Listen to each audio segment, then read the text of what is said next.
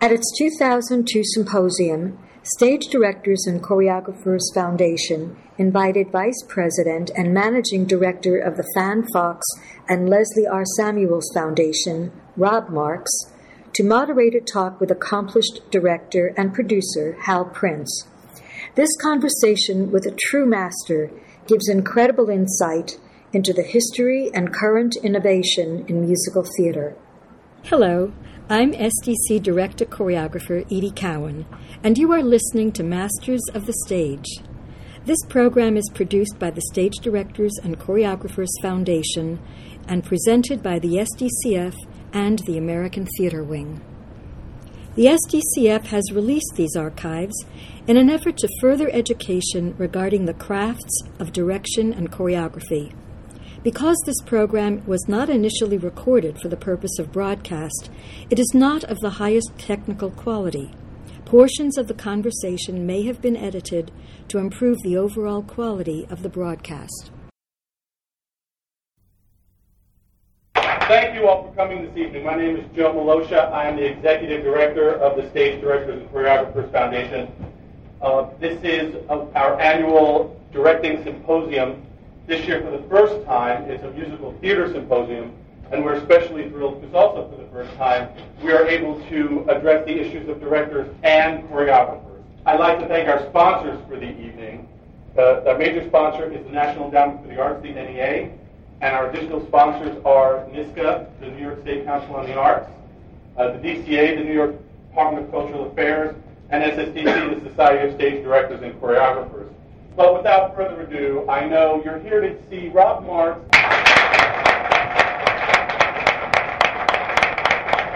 There's certainly no need for a, a personal introduction to, to Hal. As Barbara said, if you don't know who he is, you don't belong here. But uh, just to, to, add a word, Hal, aside from all of his work as a producer and a director, um, Hal's also really an incredible theater citizen. Think of all the people I know in this business, this is the guy who is the most committed, the most caring, the most honest and respectful of what everybody in this industry does and the conditions that they face in doing their work day in and day out. He is really a remarkable citizen. It's always a pleasure for me to spend some time with him. Um, over the 90 minutes that we have, we're going to focus really on, on two issues the making of musicals and Hal's very personal take on that and his perpetual encouragement of young talent and what talent needs as it enters into this industry and one hopes thrives. So we're going to talk for about a half hour, maybe a little less, and then we're going to open it up to questions. We really want this to be a dialogue with all of you. So um, we hope the first part will be stimulating. Think about what you want to ask Hal. And uh, Hal just said, actually, wanted to make a brief statement at the start. Very brief, but I, I, I thought I asked where you'd all come from, and I'm told that uh, some of you have just graduated, and some of you were in graduate school, and some of you were neither. But that, that those two categories take care of the greater number of you. And I, I just wanted to say the following: I, I was, uh, I was not privy to a, a theater uh, education either on a college level or uh, on a graduate level, uh, but I was to uh, an education and a good liberal arts education. And, and so, uh, just maybe it would be a good idea for you to know that where I come from is the following. Uh, I think that uh, half the game is knowing the nuts and bolts, learning the craft. Uh, maybe there are three halves to this game. but uh, another one would be having the courage to express yourself and perhaps go somewhere that you haven't seen anybody else go, or at least I don't think there's anything much new in the world, but can be new to you and new to your audience. Uh, that that would be the other half, but there's a third half, and the uh, the third half is, in my estimation, uh, an, a healthy regard for information and experience. And it seems to me one of the problems with this time in our society, and it's a global experience, is uh, there is not sufficient respect for the amount of information you should gather, the amount of experience you should keep uh, experiencing and assimilating, and uh, the amount of travel you ought to do. You need to be a good director and choreographer, as far as I'm concerned, a lot of information, a lot of experience, a lot to draw from. The two greatest choreographers in my lifetime were uh, Agnes DeMille and, and Jerry Robbins. I'm talking theater choreographers. What set them apart from the other choreographers was uh, a, a healthy respect for the gathering of information, almost bordering on the pretentious. I think I should tell you right now, I've never done a show I really respected that at some point along the journey, I didn't turn to my wife and say, My God, this is pretentious. And then I smile because that's good news. You know? So, I mean, basically, I think it's, it's probably a good idea to aspire to more than you aspired to the last time. Doesn't happen that often, but every once in a while it does happen. And, and, and every once in a while you fly blind. But I think there is today a, uh, a sense on the part of, of younger aspirant artists that the thing, the deal is uh, learn your craft, good, uh, when they want to, express it, and uh, and be famous. And it that bothers me plenty uh, because uh, I really think you have to make all the steps. How long it takes you to take the steps and make the journey is uh, your doing and and luck's uh, uh, doing. There's a lot of luck involved in in a career anywhere, but in the arts certainly, being at the right, at the right place at the right time, but also recognizing luck when it's staring you in the face. Uh, I can tell you, I've been around a long time. It's getting on to 50 years that I've been working, and uh, I can tell you that I have seen countless examples of wonderful young artists who look at luck and bypass it for one or another uh, trivial reasons. Uh, if you're an actor, you worry about your dressing room or the size of your building, uh, that extra $25 a week salary. When it's the la- those are the last factors you should be worrying about on that journey.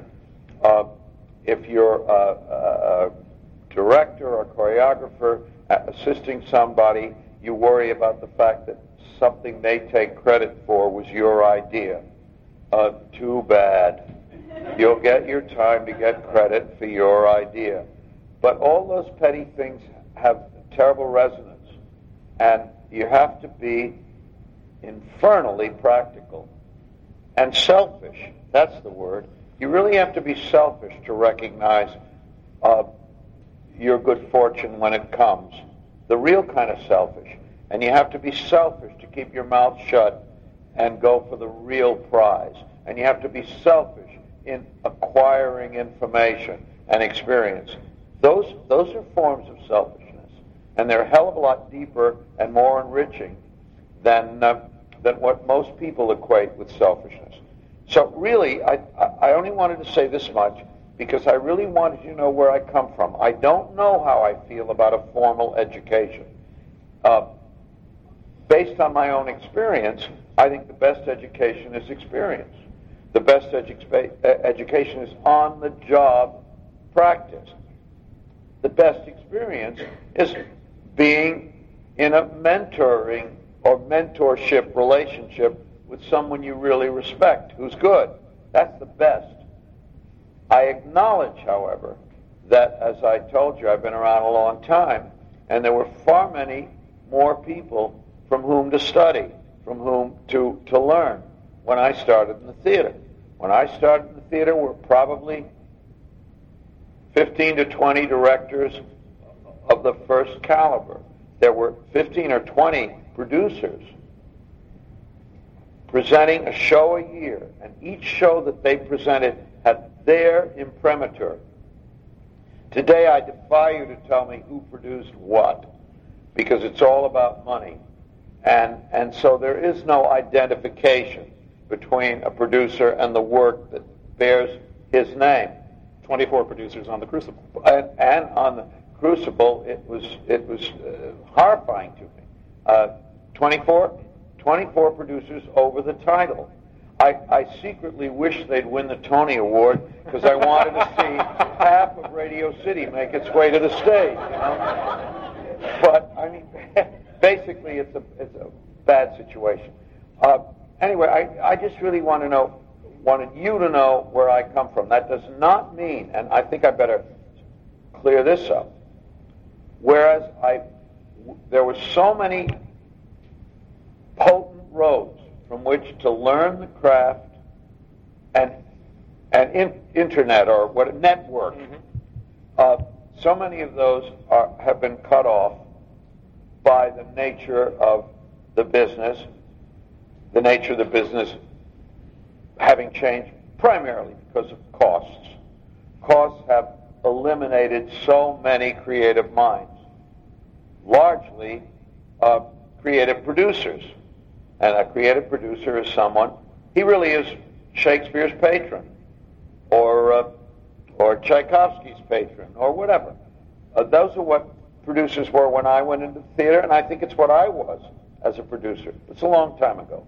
And now uh, you have people with big bucks who don't really, in many instances, uh, know what the responsibility of being creative is or care. They figure if I put up a million dollars, that should be enough. And I want my name over the title, and I want to run that risk that maybe I'll get to go up on the stage at Radio City next year. It's not good enough, but it is the prevailing standard today. So, uh, having said that, what I wanted, I, I never want to read what I say because the syntax really sucks. but, but let me say this. I, I know that something has to have taken the place of mentorship and on the job experience. For those of you who don't know, my mentor was a man who was 42 years older than I. It was George Abbott. He was one of the busiest men in the theater, and he had a career which lasted 75 years. And he died at 107 and he had his last hit on Broadway at 93. Not a bad thing to aspire to. And Sondheim, one of my closest collaborators, mentor, was Oscar Hammerstein. No more need be said. So you know where we got to learn. Those opportunities are fewer and fewer and fewer. So I would hope that universities and postgraduate uh, schools have taken up some of that slack. But I'm most sure that experience, on the job experience, needs to take up the rest of it. And how you find that, there are more opportunities now than there used to be, certainly in the regional theater, not for profit theater, and so on. That, that's sort of to give you an idea where I am, and okay. it's all yours. Um, we're going to get back pretty quickly to a lot of the points that you, you just raised. Um, but I wanted to start really with your own work and your own career. When you first take on a musical, how do you begin preparing for it? Well, it starts with the idea. Uh, I think you should know that, with the exception of Life is Like a Train, there is, in my memory, no musical I ever did that was brought to me largely finished. I was bored out of my mind and dying to do something and didn't have it. So Comden and Green and Cy Coleman brought me on the 20th century, and I did it. But that's the unique experience in a rather a long career. And is it uh, usually the material or the collaborators who excite you in those situations? Usually, uh, well, that varies. Uh, there's someone you love working with. Uh, I can pick up the phone, and this is a show that never gets mentioned when someone says, and he has, and he did. But one of one of the best jobs I ever did, one of the shows I love more than anything is, is Kiss of the Spider Woman. because it was total. And that's a phone call from Fred Ebb saying, John and I have, have an idea for a musical. We'll spill it over the phone. If you're interested, tell us. And said, Kiss of the Spider Woman. I'd seen the movie, not read the play or the, not, uh, the novel. And I said, I'll be right over. And that was the beginning of that. So uh, that can be your collaborators. However, it's your collaborators in conjunction with an idea that you think is, is uh, quintessentially musical material. The other is an idea.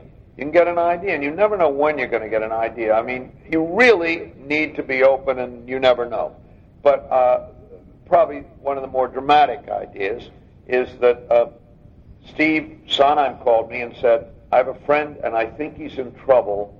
He's written a play, and Kim Stanley, who was arguably the best actor, American actress of her generation, I certainly think so, uh, uh wants to play the lead. Uh, but there's something wrong with this project. Will you read it? And he sent over seven one act plays from a fellow named George Furth. And, and, and Kim Stanley was going to play in all seven. And I read them, and I thought, this George Furth fellow, who I seem to be the only person in the theater who didn't know him, because everybody else knew. But what a writer, and what an actor, and uh, but what a wonderful writer. And I read the seven plays, and I thought they're all wonderful, but actually, all I can see is that poor lady running off stage and changing her makeup, her costume, her wig, and running on again. And I have a terrible fear that if I were to see these very clever plays, that's all I would see. Was the off-stage activity. Now, that's a bit of a reaction from somebody who works in the theater, but it's saying something about the trickery of it rather than the substance of it. And I, I read them and I called Steve and I said, Well, I don't know uh, how much it's going to surprise you or your friend, but I think there's a musical in this. You're kidding. No, I don't mean all seven. I mean two or three of them, maybe four of them, but I think there's a musical. And so he said, "We'll let's have a, a meeting." And a few days later, they came to the office, and company came out of that. And we saved three of the seven plays, and he wrote another play. And uh, and and what was the key that connected the plays we saved and the play that was created? Uh, very simply, it seemed to be an evening about the definition of a good relationship, of marriage, and someone who couldn't commit. The someone who couldn't commit wasn't in the shows, but he seemed to be begging to thread his way through the evening. And uh, company emerged. It's a very unusual musical which Steve said, I cannot, I cannot rend these plays that we've chosen. I cannot interrupt them. I have to observe them. And that's what the score is going to be about. People from the outside looking in. But I can't disturb the rhythm of these plays. And I said, okay, so look from the outside. And so what resulted was an incredibly unique uh, score. And the audience appreciated it, and people got it. And a, a pretty damn unique show grew from it. Now, this is a great example of a director getting a writer to completely reinvent his work, reinvent his concepts on the page. And there must have been a lot of moments in the course of company where the writer held back or was still committed to certain concepts that had been with him from the time he had conceived the show. How, how did you, as a director, sustain a productive relationship in a case like that? Uh, if uh, I think I should tell you right now, I don't remember anything. So doing an interview is not easy. Uh, I try to put whatever happened back there somewhere and, and move on. Uh, I don't really remember that there was any there were any uh, crises during the writing of that show. Do you?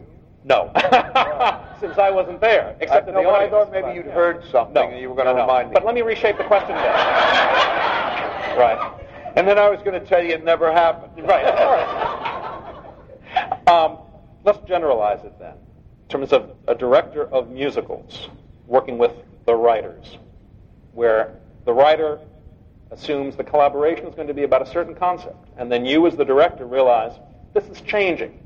The needs of the material, the needs of the cast, the needs of what we're communicating is taking us in a different direction. What do you do? I think it's called collaboration. And it's gotten a lot easier for me. You'll be shocked to know the last 20 years it's easier than it was the first 20. But it is. And, uh, and uh, I think I appreciate that. But I, I've always chosen collaborators. I have failed on very few occasions, but believe me, I have failed. I have gotten involved with people who did not understand where I came from and were uh, either niggardly or or uh, uh, unwilling. Did, did, someone fall back there? No. Was it a light? It's a light. Oh, it's a light. Okay. Happened the other night in the theater, and the whole audience just leapt. And I thought, wow, I haven't heard that in years. I just heard it again. What I'm really saying, people unwilling to to collaborate. The theater is a place, by the way, where every once in a while you find yourself with someone who is unwilling to collaborate. A play, a, a playwright of non-musicals who thinks I'd love to do a musical, but really can't bear the idea that it's a massive collaboration. Uh, that happens. Uh, what you need to do is pick your collaborators carefully. Do you know in front? No, you don't. But I'll tell you one thing that ensures it. And I, I found that uh, by osmosis. I, after all, apprenticed to a man I told you 42 years older than I. Uh, he was the two-ton gorilla, a very nice and and encouraging two-ton gorilla, but nonetheless a man who'd been around a long, long time. Uh, I was the eager kid, and though I disagreed with him, uh, I kept it to myself or operated on it diplomatically. What I guess I'm, I'm trying to say is I made my career with young composers and lyricists and librettists almost exclusively. And if I were to be absolutely honest, on the occasion, and why not? No one here is going to repeat. Uh, right. Almost every. Speak into the water bottle. almost everyone I worked with, I, I did the first show with uh, uh, Bock and Harnick, and, and the, uh, the second show with uh, with uh, Kander and Ebb. Really, no, they're first together. I introduced them, so but I didn't direct until their second show, uh, which was Cabaret. I uh, I worked with Steve very early in his career. His his first Broadway credit. Uh, uh, it's it's a good role to be in, and I was their contemporary. So uh, the collaboration was, by definition, instantly open and fueled by enthusiasm and dreaming of the future. On rare occasions, I have worked with veterans who had been around as long or longer than I, and it can pose problems. The one thing you don't want, and hence you don't want to do when you become a veteran, is say, oh, I did it that way before, and I promise you it works. Devilish, bad, really bad. But I haven't really been privy to that much.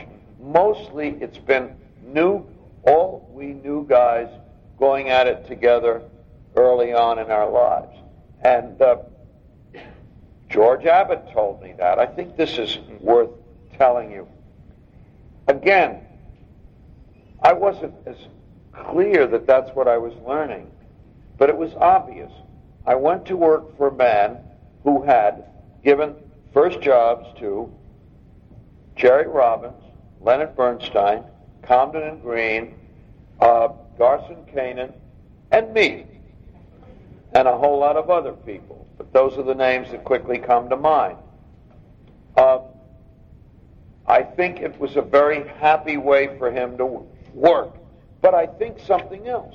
I think I think he thought or knew that as you get older, and remember, he was older than all these people, as you get older, you, ha- you have the craft, you have the experience, you have knowledge.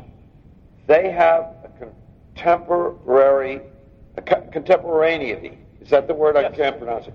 Of, of present taste, a view of now, which you could lose sight of. You don't could lose sight of it. You do lose sight of it. And I think the terrible moment that I face is a moment when I really don't understand what's going on around me. At the moment, there are things I absolutely don't understand, like contemporary music.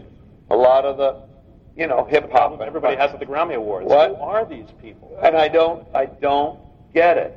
And and what I live in dread of is a moment when I don't get anything. Uh, and, uh, but it it it, ha- it hasn't happened yet. However, I learned from him to protect it by keeping my collaborators much younger than I. Not all of them, some of them. Can be a designer, can be a choreographer, be a book writer, whatever it is. Be damn sure that there's somebody there whose voice reflects today. And that person, you have a good bargain going. You can teach that person what you know, and that person can teach you what he knows and sees right now. There's an interview with Abbott where he says, always work with talented young people and avoid stars whenever possible. Stars, uh, you, you, it's a question. You just asked a question. Star, uh, and you knew it. Stars, stars are great. They're stars, not always and less today than in the old days. In the old days, stars were stars because they were talented, and they came up to bat over and over and over again and hit it out of the park. Uh, stars today are an ephemeral deal, and they have to do with with uh, whispering on television or on the screen, and not really knowing what they're doing, but having a certain visual charisma. But in the old days, they really had to deliver because the stage was paramount. Stage is no longer paramount. Uh, movies are, uh, and uh, and television. The stage is, is the poor uh, sister, uh, and, and and so basically, uh, it, what we had in the old day old days was hugely gifted people. What we also had in the old days, and have to this day right now, is stars who were bankable and who are are uh, misplaced in roles. That's a terrible trap. Uh, somebody will tell you with so and so you'll get a huge advance. Well, one day the advance will go away, and you and you're left with, left with the wrong person in in the role. What stars are, if they are Angela Lansbury, are people who are as incredibly gifted as any other actors walking the earth. They also happen, if you're Angela Lansbury, to be incredibly disciplined uh, and collaborative. So it's a dream.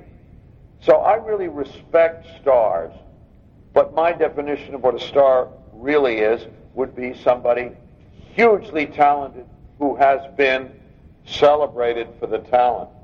Uh, they're fewer than they used to be because there are fewer demands for them. But I don't have anything against them. I have against, against them using them for the wrong reasons. In issues like that, how has the relationship between directors and producers changed? For a good part of your career, you produced your own work. Then you stopped producing, continued directing, very, very high, very creative level, but other people were producing those shows, which meant that there was the potential for disagreement that you didn't have earlier. How did you deal with that? If you look at the record, it's very clear. Uh, I've looked at the record, actually. Uh, uh, I produced because I found myself producing for George Abbott. That was seen to be my way to get into the business, into a position of some importance. Uh, but it was a very good idea because I really always wanted to be a director. Uh, and uh, and I hired myself. Takes a lot of guts. And I did hire myself, and the very first show I did was She Loves Me. That's the first show I did from scratch. And it had Barbara Cook, Barbara Baxley, Dan Massey, and Jack Cassidy. And I had never directed a musical or anything else that anybody had ever seen. I did some stock and so, uh, but I was a very, already rather, you know, respected producer. I was, what, uh, 33. So basically what happened was they fought me on every, every decision I made. Every single thing they challenged. And I was stubborn. I may not have known how to achieve the effects I wanted, but I had taste. I'm back to that whole taste thing. I knew I had taste, and I knew that if I could somehow or other work this up to that stage, it would work. And the best way to do that is to collaborate with brilliant actors, all four of them brilliant, who can achieve that. But how to get them to. So that was the exercise for me. Because I couldn't say, I didn't know what I know now. God knows I didn't know. But I knew the end result. And they came along with me, and it worked. And then from then on, I kept learning and learning and learning. Uh, I did not stop producing my own shows until the cost of doing shows escalated to a place where I thought, I don't want to go there. I don't want to do that. What I had done was build up 175 loyal investors, each with a thousand or two in the show. Together, they gave me 250 to 300 thousand dollars to play with. No one had an opinion that they shared with me of what we'd done. Not 250,000 apiece, collectively. Collectively. Oh, thank you, Yeah. Cinta. Oh, yeah. Collectively, a thousand bucks. We had people with five hundred dollars in the show, and we had people with five thousand. I think the five thousand dollar investor was, uh, you know, huge uh, for us. And and I do the show, send their money back, and more often than not, send back a, a healthy profit. So they stayed with me for years and years. But every five years, the costs went up uh, till uh, shows started to cost millions and millions. And then I thought, you can't do that with these people because at a thousand dollars a punch, you know, you'll have a million and that's not going to happen. So basically, really, what happened was I decided to let other people find the money, uh, but there was a cost to it, and and where suddenly there were I was working for six or eight producers. I think I should point out it only that condition only lasted for a couple of shows. Only for a couple of shows did there were eight producers and eight producers' wives or lovers and eight producers' children. You got all these opinions, and I thought I'm going nuts here, and they don't know what the hell they're talking about. They may be right. The show may stink, but the truth is they don't know how to fix it, and and it, it's just driving me right out of the theater. So I went to London. London felt this is called luck. London came on the scene, and I got asked to do a Evita with uh, one producer and uh, two actually, Stigwood and Lloyd Webber. But Stigwood was the major producer, and I did Evita, and he gave me my head, and it turned out to be one of the best experiences of my life, both creatively and in every way, as a collaboration. And the show worked. And then a few years later, I got uh, uh, what's it called? Phantom of the Opera. but, in between, I met a Canadian uh, named Garth Drabinsky. And you all, or a lot of you know who he is. He's a guy who got into a whole lot of trouble. But I feel this is as good a time as any to tell you he was a creative producer. And he was singular. And he loved what I could do based on my past record. And he financed Kiss of the Spider Woman. And he financed Showboat. He badgered me into doing Showboat because I don't do revivals. And changing Showboat. And he, and he back parade, and he, in other words, he was there, and he was amazing.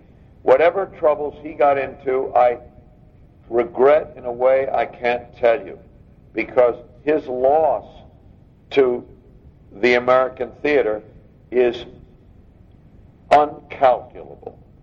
He was that much of a creative and passionate and extraordinary fellow. So, what I really did was from Evita on to right now, I worked for individual or dual producers in partnership, and it turned out to be just fine. Now, and I think that's where you're headed, now I find that I want to work again on things I want to work on. Uh, the most immediate is a play that I just did in Chicago at the Goodman that Carol Burnett and her daughter wrote, and it's called Hollywood Arms, and I love it dearly, and so did Chicago, which is really nice, and I want to bring it to New York. Simultaneously, I've been working on a new musical with Sondheim and John Weidman called Gold. Sondheim, Weidman, and I did a show years ago called Pacific Overtures, which I love plenty, which lost all its money, and which I would, I would say, obviously we always knew would lose all its money, but such a good theater where you can say, I'm going to do Follies, it's going to lose its money. I'm going to do Pacific Overtures, it's going to lose its money, but they're going to make history. And meantime, we're going to make money for our investors elsewhere. So they're intensely proud to be involved with those two productions that lost money, possibly prouder than the ones that paid them back. And that's precisely the experience as we had it. Anyway, I thought, I want to do this stuff, and I don't want seven people looking over my shoulder. But even more, I've spent a lot of time the last number of years watching people do it in a way very different from the way I did it. And I thought, why don't I go back and try it? It's second childhood time, I guess. So I'm going back into producing. And uh, frankly, the way I described it is exactly where I, the way I'm doing it. I'm going to put together 150 or 175 people who want to be in sh- in in shows, who love more the experience of being part of it than sitting there waiting for the the profits to come back. And most important, don't insist in seeing their names over the title of the play, because as far as I'm concerned, there's something obscene about all those people with their names over the title pretending to be creative producers who are really nothing more than investors. And I, I thought of, I think of this. I think, you know how, how uh, when you get off the plane in London, they give you that little slip and you write down occupation. And I thought, well, it solved the problem of 24 people or whatever on that show I saw. They could write down theatrical producer. But they should know better. So that's where I come from. Anyway. We're going to open it up to the House because we really want to make sure that you have enough time. So raise hands. Actually, it's very hard to see all of you. We can't see. It's very hard to problem. see. So if you could bring up house lights, but in the meantime, that would be nice. Anyway. Yes. Uh, you said that collaboration got uh, easier over the past 20 years. Um, why, why was that? Got what? You said collaboration got easier over the Oh, only because I got more and more to be that two-ton gorilla I was talking about. I was just making a point. I was just making a point. Uh, it, it's, it's a terrible responsibility to, to have a reputation and walk into the room and think, oh my God, they're going to think I'm right. You know what I mean? Uh, because I'm I'm not always right. There's no such thing as a rubber stamp on anybody's ideas. Uh, I I think I want to say this. I think I'm extremely careful not to bully people. Uh, I have a memory of when I was bullied, though it wasn't very frequent. But I think you can't take advantage of your experience and your reputation to close the door on what might be the most valuable ideas you're proffered. You know what I mean? Yes? You spoke earlier about the mentorship uh, aspect of developing theater. A lot of producers in New York and other commercial producers have interns with people that come up through the ranks, but they turn out being not being so much creative as carbon copies of the of their their bosses. What do you think is an alternative for other producers that do not take this commercial route but Wow, it's a good question because you probably realize I've thought about it a lot, uh, which is how to get producers out there who are creative again. Uh, I had what I thought was a smashing idea, which was that the people with all the money should set up little groups, entities within their organizations of young, creative producers give them the money to have a small office and a secretary and a telephone and seed money to create shows. We're talking about musicals. Uh, I thought it was a foolproof idea. I thought if you were running one of the great theatrical organizations, to have five young Turks sitting in a room in rooms creating shows, you've got one one will pay for the other four and more if when it works. And I thought, what a nice way to to to uh, nurture the future. Uh, I presented the idea. I've been presenting it ad nauseum for the last five years or more, and I'll tell you why it's rejected. No one wants to acknowledge that they don't know about all that. They want to believe they actually produce these shows. You know what I mean? And they didn't. I think I think coming up through the ranks of, of a producing organization is probably kind of a dead end. I think the thing to do is to create a piece of material by one means or another that someone has to have, and then your price is, I want to be a, a producer on this a co-producer on it. I found it, I nurtured it, I developed it. Now there are wonderful composers, lyricists, librettists out there. There really are. They're all over the place. Uh, basically, what there aren't are people who are have the time, patience, opportunity to put them together and create a project. But I'll tell you right now, I'm very firmly convinced that a, a, a, worthwhile project will get a voice and, and, and find its way to, uh, to money. And yes, it might be a partnership of a creative producer and a guy with a lot of money.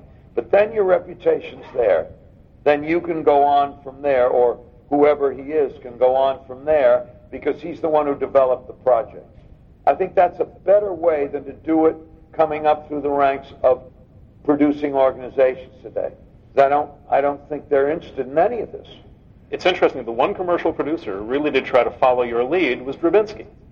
Really attempted up in Toronto to do exactly what you he described. He absolutely did, and he and he knew who I was, and and and he was he wanted to know me, and he wanted to to find out how that all worked, and he did it.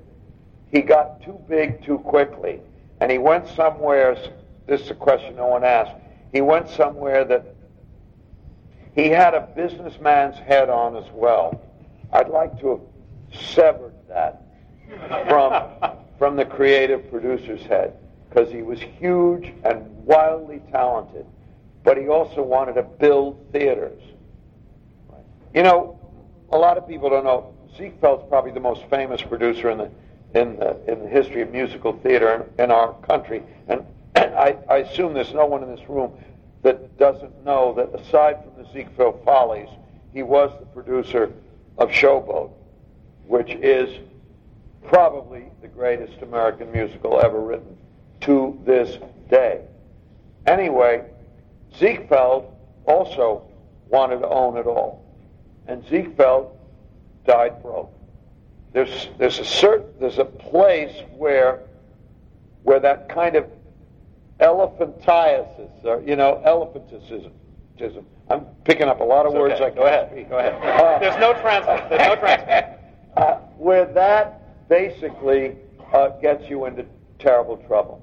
You need you need to keep some modest parameters around the act of creativity. Well, you really do. Real estate and theater were separated in terms of management for decades, and then came back again when the Shuberts began to produce work in the 70s and 80s to fill their own space. Right. They they uh, if you're a theater owner with some with someone once said to me, "Don't own one theater." I don't think I'm here to discuss this, but one theater you must always own a couple because you got to play them off against each other. But if you got a couple or three or four or better five, it's a very good business because there are still, and particularly in today's business, a lot of people who are willing to put shows in theaters to see their names over the title. And when that show tanks, and a lot of them do, more of them do than don't, there's another show waiting to go into that theater put its name over the title. Can be quite a good business owning a theater. Other questions? There. Hi. I, Yeah. I, I'm a director primarily, but as a director, I have writ- written some musicals, um, a couple of which I've produced, and I've been working on one. It's a Mark Twain adaptation for a long time. I've had a hard time finding a composer for it, and also know that A, I want to direct it. That's why I adapted it. So I don't want to give it to another director, but I would like to find either a composer or a uh, choreographer, or perhaps some kind of dramaturge, if there's one around, that I could bounce off of, because I, I sometimes I know it needs cutting, but I just, because I'm so close to it, hard for me to see that. At the same time, I don't want to give it away, because that's what No, don't give it away. It sounds to me, though, that there's no or there. You need a composer. It's a musical. Right. You don't need a you don't need a dramaturg. He doesn't write unless you get a nice dramaturg who writes good music. But, but you don't. You know, I'm not making fun. I'm just saying your priority is find a composer. Uh, as far as bouncing off your ideas on someone, I don't think dramaturgs are the answer. Absolutely. Dramaturgs are a very recent, in- well, not in your lives.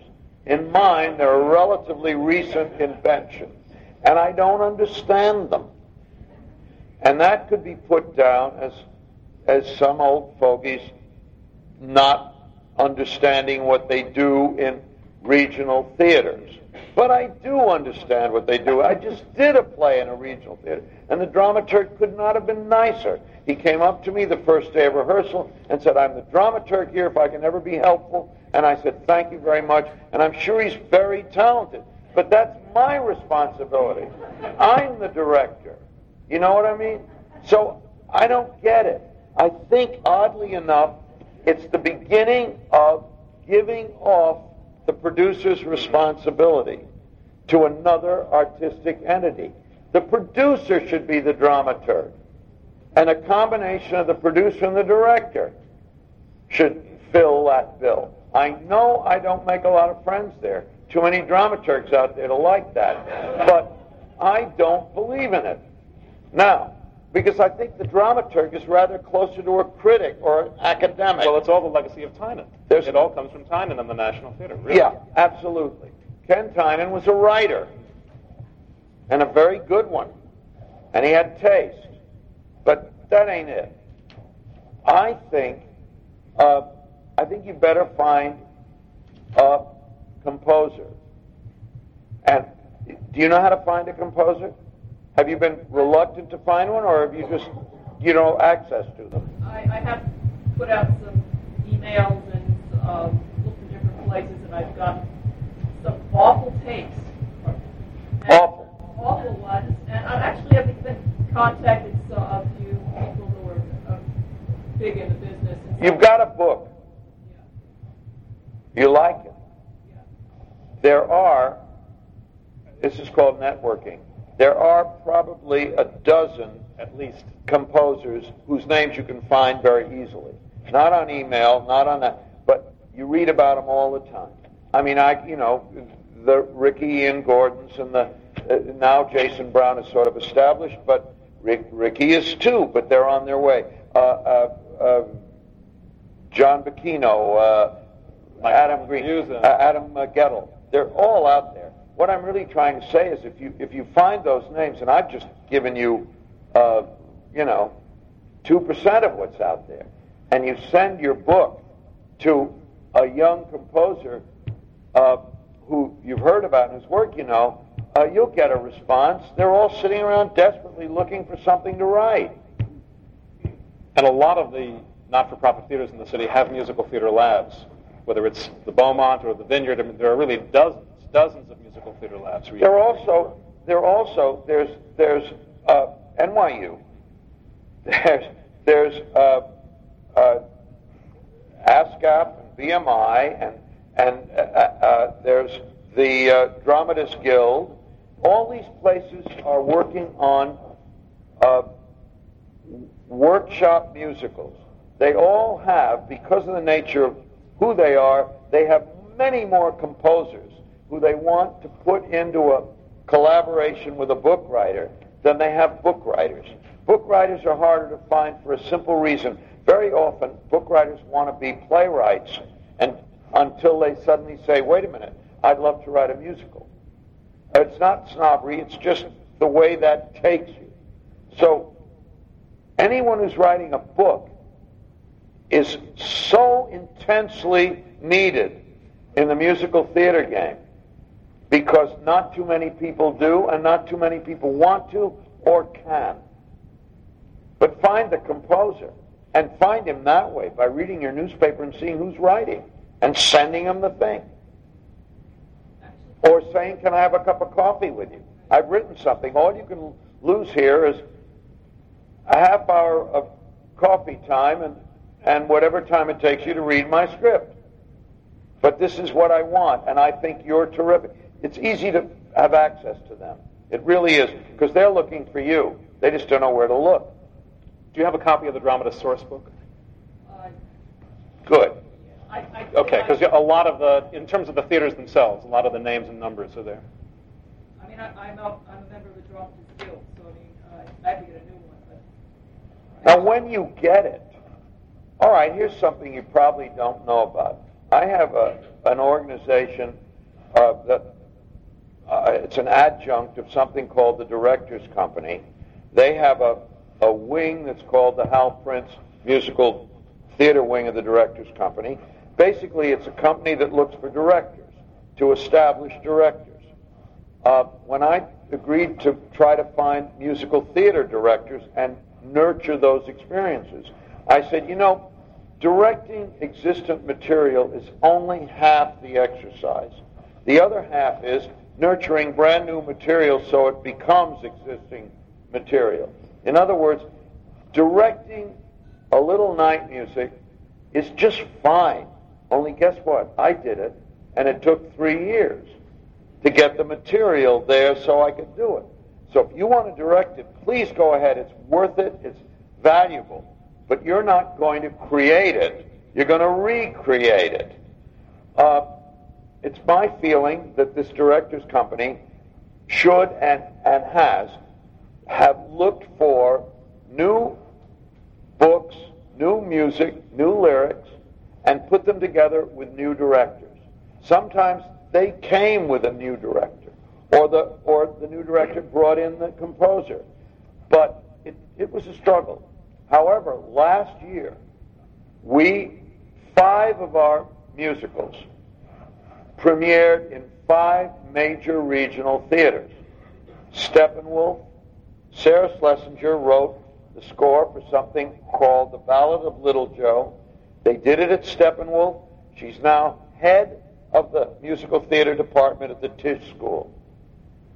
Uh, Robert Nassif, whom you won't know, is a composer I found. He was writing a musical with a guy named Peter Ullian. Uh, it was based on Eliot Ness. Uh, I liked it. We put it into the program. My job, by the way, is simply to go in and criticize. Easiest job in the world. You bring it in, I criticize, you go away and either. You're the dramaturg. What? You're I'm the the dramaturg. I'm the dramaturg. He's absolutely right. But anyway, what happens is we take it through from the writing to the first reading to the first workshop, a really staged workshop, and then it, it's seen. We have a theater with 100 seats. People come and it, they go out there. The point is, Nassif, whom I met through that, wrote then, at my request, a one act musical for three musicals that I sort of shepherded called Three, which we did in Philadelphia and then at the Ahmanson, and got swell review from the New York Times. Nassif then wrote the, the incidental music for the play I've just done in Chicago, and now he and that partner are making a full length musical of the one that I did two years ago, uh, hopefully for here, for New York or for an off Broadway, a regional theater. But it's a full length musical. So his career is going well. There were three others. All of those featured composers, book writers, lyricists who are on their way. So the director's company is worth knowing about. And if you have your script and you believe in your script, send it to them and say, I cannot go beyond this. I heard Hal, and he said, and I asked, how do I find a composer? And he said, how do I find a composer? I'm serious. That's what they have. Is that possibility? Yes. It seems to me, and this is my taste and everything, but that Broadway musicals are getting more and more the same. And somewhere or other, there's going to have to be a way to develop them in regionals, but they're so intensive capital. I said, uh, I hate to be self-referential, but I, but I answered your question.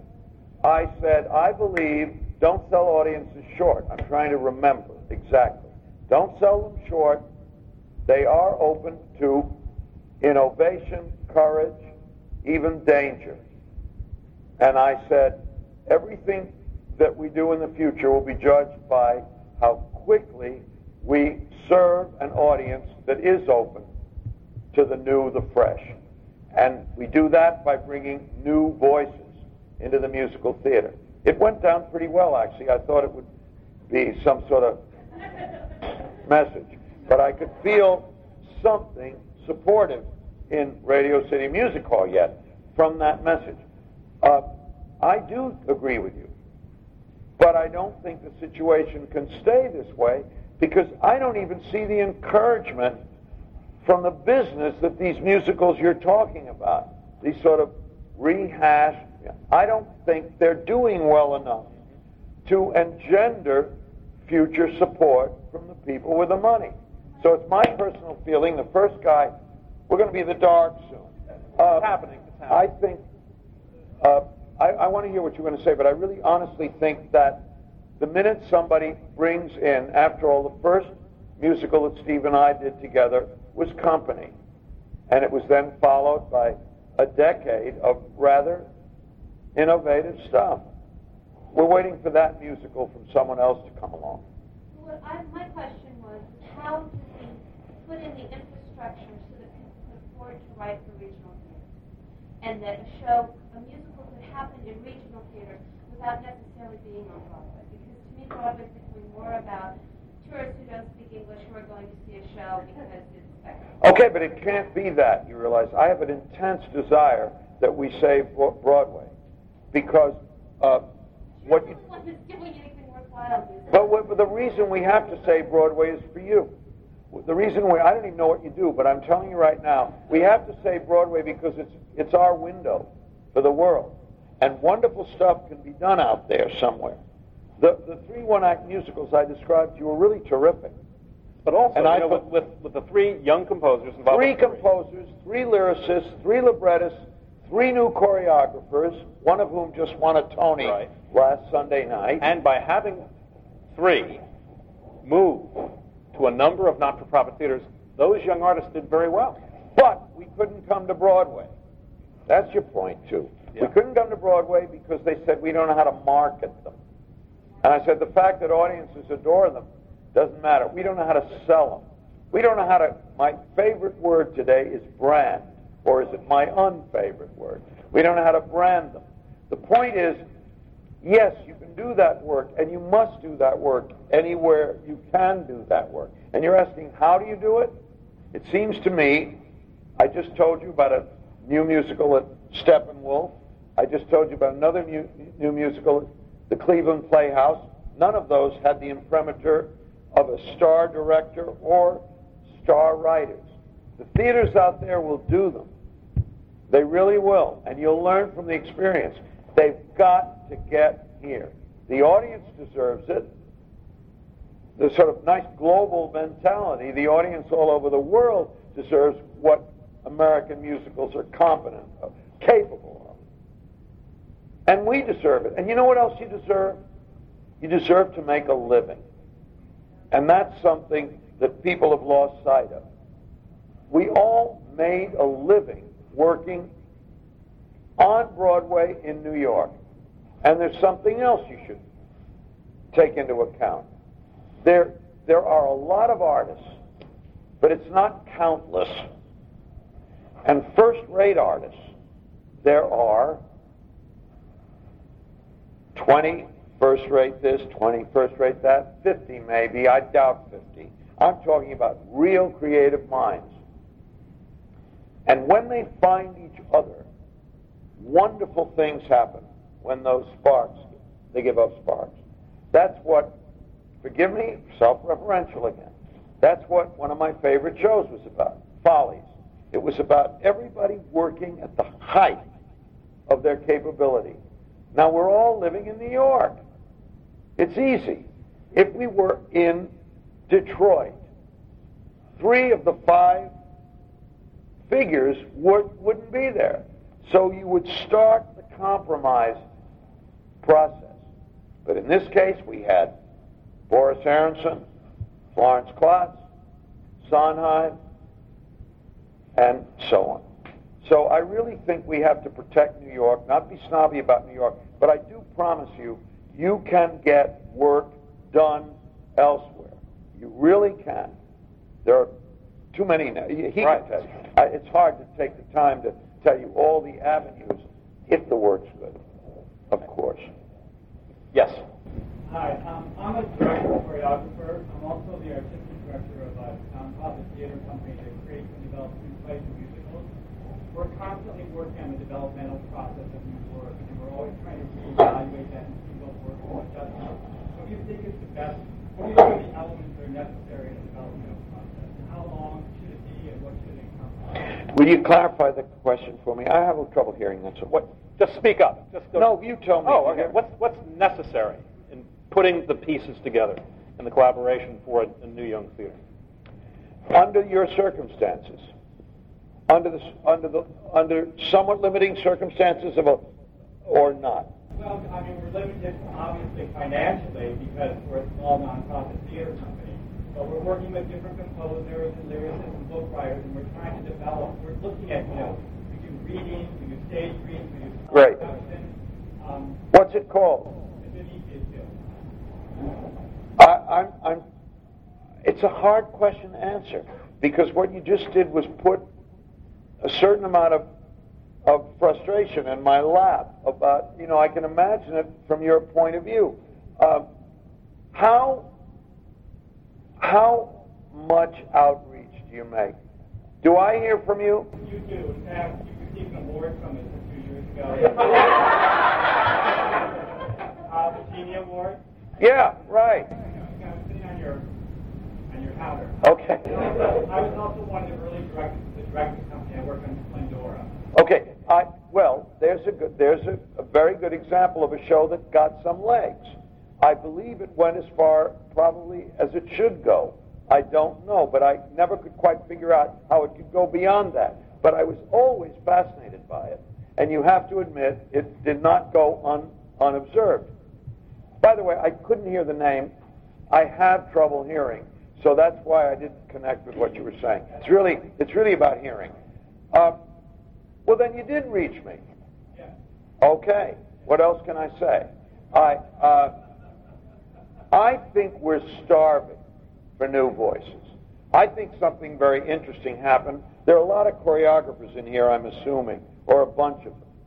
I, I think what happened the other night with Rob Ashford was stunning and a complete surprise to him. Not to mention, not. I was standing off stage when he came off because I followed him a few minutes later. I'd never seen anybody so poleaxed. I mean, he was totally stunned. Then so was I. On the other hand, my wife went to see the show when I was in Chicago, and she said, "I just saw Rob's show, and his work is really good." And it, it's, it's working a road, that, a path that's been so overworked. How did he find a language for it that could make you say, wait a minute, that's really terrific stuff. so I, the minute I got back to New York, next day I went to see the show. And she was dead right. Did I think that, that they would know that last Sunday night? Not remotely. Was I pleased that they did? You bet. A lot of people went into a theater and sat down and said, There's a new voice. There's somebody who has something else to say. Now, he did one of the three one acts uh, a year earlier, and he was the assistant choreographer on Kiss the Spider Woman, and he went to, we all went to uh, uh, Argentina where he put it on. So I really do know him. But I did not know he was that capable. I will say this, and I'm saying it, boy, I'm saying it for a reason which maybe you'll uh, will bypass some of what I'm saying, and that is, I got a call from Michael Mayer, the director, saying I'm looking for a young cho- choreographer. Do you know anyone? And I said, Have you ever heard of Rob Ashford? And he said, No. And he brought him in, and he gave him the show, and Ashford got the Tony, and, and Michael Mayer said at the drama desk, uh, thanks, Hal Prince, for introducing me. Uh, that is referential. It's not the point I'm trying to make. The point I'm trying to make is by getting out there and getting, you never know who's watching. You never know when that phone's going to ring and somebody's going to say, What about that guy? Or lady? Or girl? No such thing as ladies. And Girl. part of the problem that you're facing, part of the problem you're facing is economic. Because when the Broadway economy began to change in the 60s in a serious way, it was the same moment when there was a lot of money available mostly through government sources for new not-for-profit theaters. And Barbara Hauptman and I were a part of all of that. And there was a tremendous amount of money, especially in New York State. And this was the era of Governor Rockefeller, Sun King, and money flowed through the New York State Council. I'll just give you one example. People wonder, how did Joe Papp ever produce all those plays down at the public when that thing was, how did he do it? Um, I won't play a guessing game with you, but Joe's annual grant in 1975, and really throughout the 70s, from just the New York State Council on the Arts in pre-OPEC dollars, Joe was getting $750,000 a year from one grant. So when you look at what was going on at La Mama, you look at what was going on at the Shakespeare Festival, you look at a, a, a just barely emerging Manhattan Theater Club getting a quarter million dollars a year out of the state of New York, it was a different economy. What's happened since then is that the government support for the arts has just collapsed down to truly minimal levels, and the commercial theater has continued on the road that was set for it back in the late 60s. So, so you get locked out on both ends. So it's partly an economic problem, but you just have to play through it, to use the jazz term. You just But you also have to acknowledge what he's just said and what you were getting at. You have to acknowledge that innovative work will come from some collaboration.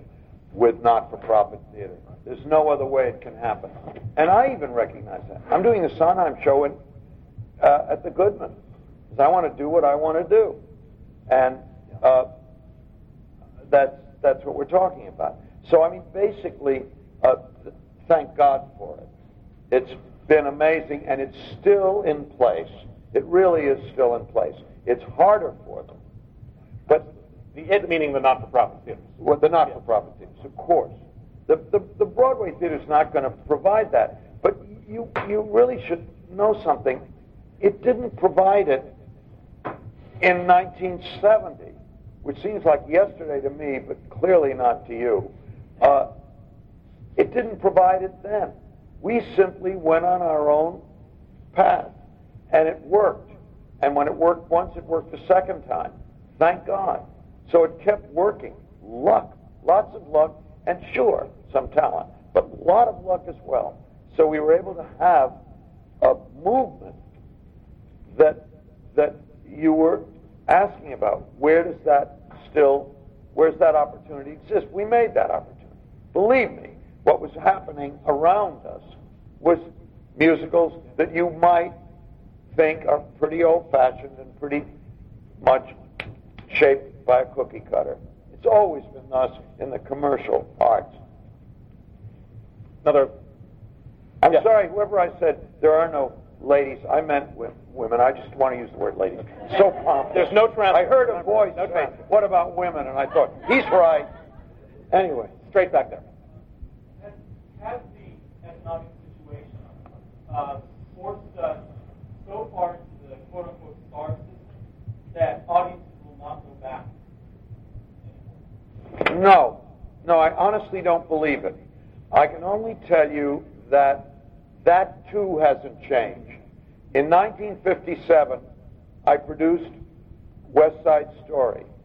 It got okay reviews, not all that good. It never sold out. The show that got great reviews, won every award, and sold out was The Music Man, a very good piece of material, but not West Side Story, not remotely. And we were all aware of it. it paid back because the uh, economics of the day were such that you could. They made a movie out of it, and that made everybody rich. But why did it make everybody rich? Because the public was ahead of the critics. If the critics had seen what the public had, and that's really the point I was making earlier on, public is damn smart. And the public doesn't. All right, I know what you're thinking. You're thinking The Graduate is doing very well. There have always been such, yeah, always productions. Honest to God, there have always been stars who've come onto the stage. No one remembers what they were in or what happened. But that's really not what it's about. It really isn't. You know, there was a passing reference to something in Variety this week. I was really amazed. Not, not a fact of it, but just that, it, it- literally a passing reference, that after five years of weekly million dollar grosses, The Lion King is at last in the black. Now that's insane. Is that insane? That's insane. You know, please. That's Right. nuts. Because the running costs are so extreme, That's- it has finally, that's, finally. That's insane. But uh, and you know, but to to go there, I can top that one. I did Sweeney Todd, and it closed after a year and a half, and uh, uh, I'm very proud of it. But it paid off its investment 11 years later. Ancillary productions and so on. Doesn't matter where it pays off. They don't all have to pay off either while we're at it. That's the point. You can't possibly create anything worthwhile if it has to pay off. But you have to be practical enough, if there are any Moncade producers in here, to pay off once in a while. I mean, it's just practical thinking. That's all. And you, as artists, have to have, unless you want to be someone who really wants to equate himself with something that isn't popular. Every once in a while, you have to do something that people come to see.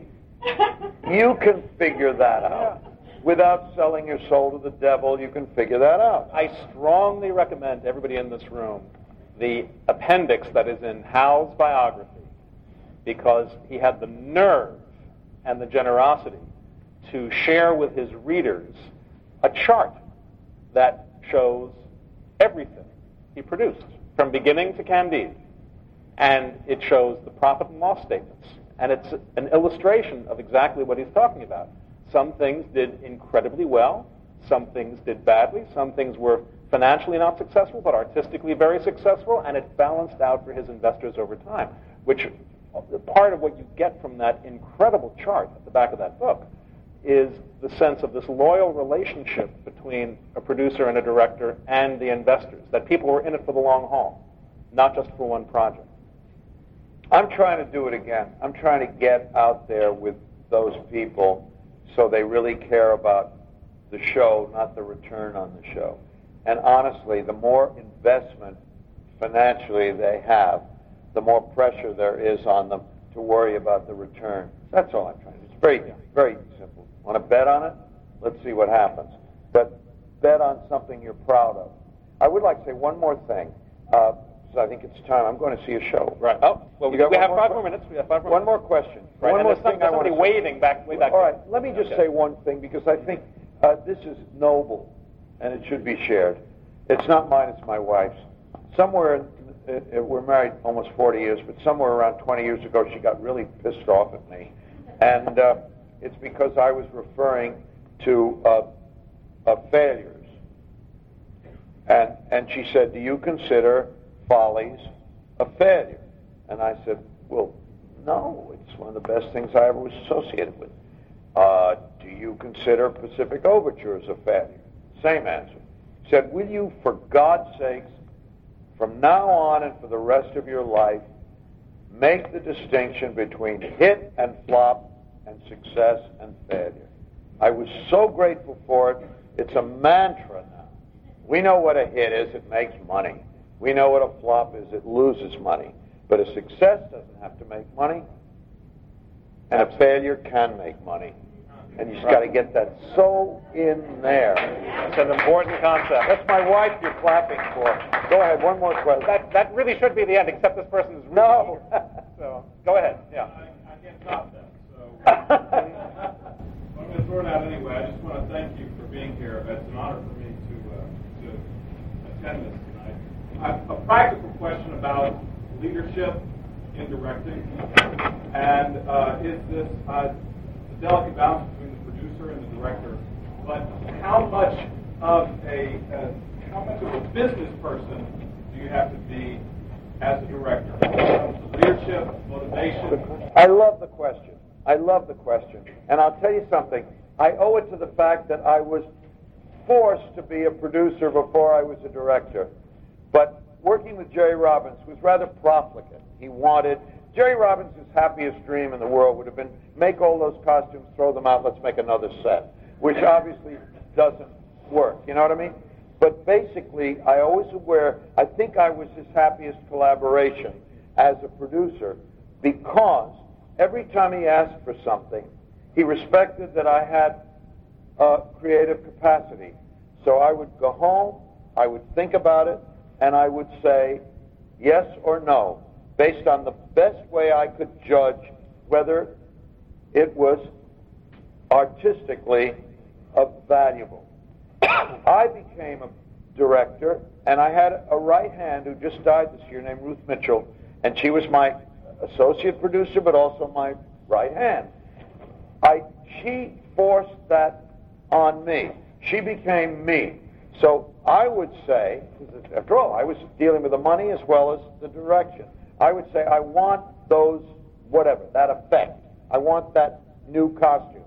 And she would always say, "Would you have given it to Jerry Robbins?" and I would always stop, and then I would judge it by those values. It is not wise to be a self-indulgent, spoiled artist. It is wise to look at creativity as your work. Just as it's wise, boy, I'm going to end on boring. Boy, is it wise to show up at a 10 o'clock rehearsal at 5 of 10 and to keep whatever angst you have, whatever fears you have, to yourself and to give people the support that they need.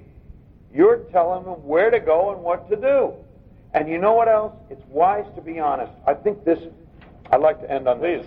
If you don't know what you're doing, tell them. And if you do it wrong one day, come in the next day and say, I really fucked up yesterday. I just forget everything I did. And you know what? It's that there, there's your relationship is established with your collaborators. Be honest. They know you fucked up. I'm telling you that.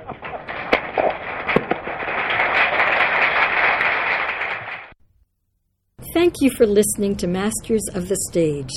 This program was made possible by support from the Stage Directors and Choreographers Society, the national labor union celebrating five decades representing the needs and aspirations of its members.